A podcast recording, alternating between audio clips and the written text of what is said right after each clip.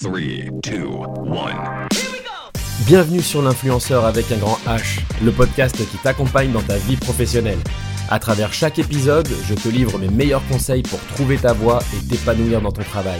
Je suis Guillaume Couder et je suis très content de te retrouver pour ce nouvel épisode.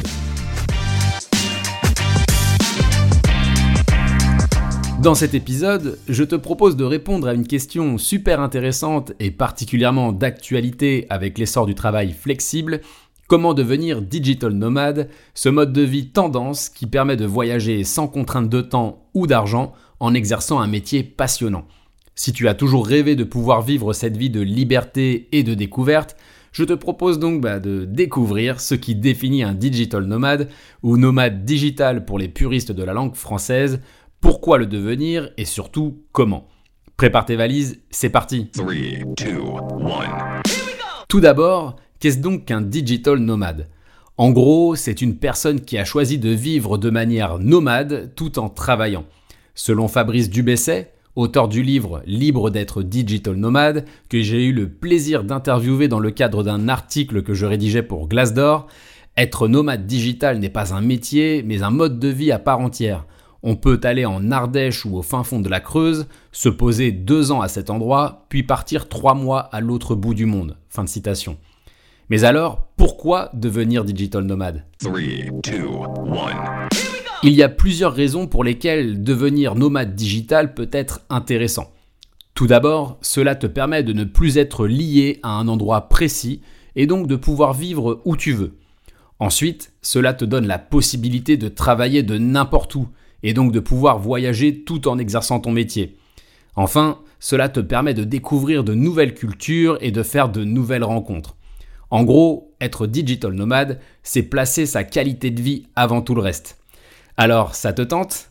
Voyons maintenant comment devenir digital nomade. 3, 2, 1. Maintenant que tu sais ce qu'est un nomade digital et pourquoi cela peut être intéressant d'adopter ce mode de vie, tu dois te demander comment est-ce qu'on fait pour le devenir. Tout d'abord, tu dois avoir une profession qui peut être exercée à distance, comme le développement de site web, la traduction, la rédaction. En fait, n'importe quel métier peut être exercé en tant que nomade digital. Il faut juste être un minimum créatif, connecté et savoir s'adapter.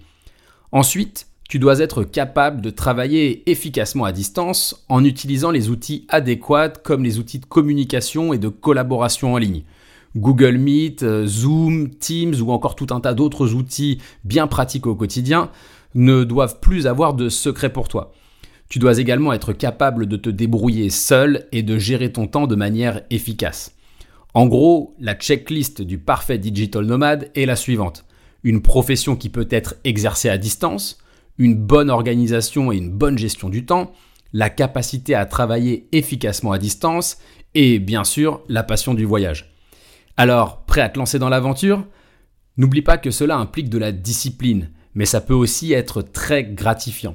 Si tu as la passion du voyage et que tu es prêt à travailler dur pour atteindre tes rêves, alors le nomadisme digital peut être une excellente option pour toi. Bon voyage 3, 2, 1. L'influenceur avec un grand H, c'est fini pour aujourd'hui. Merci d'avoir écouté cet épisode, j'espère évidemment qu'il t'a plu. Si tel est le cas, n'hésite pas à t'abonner pour ne pas louper le prochain. À bientôt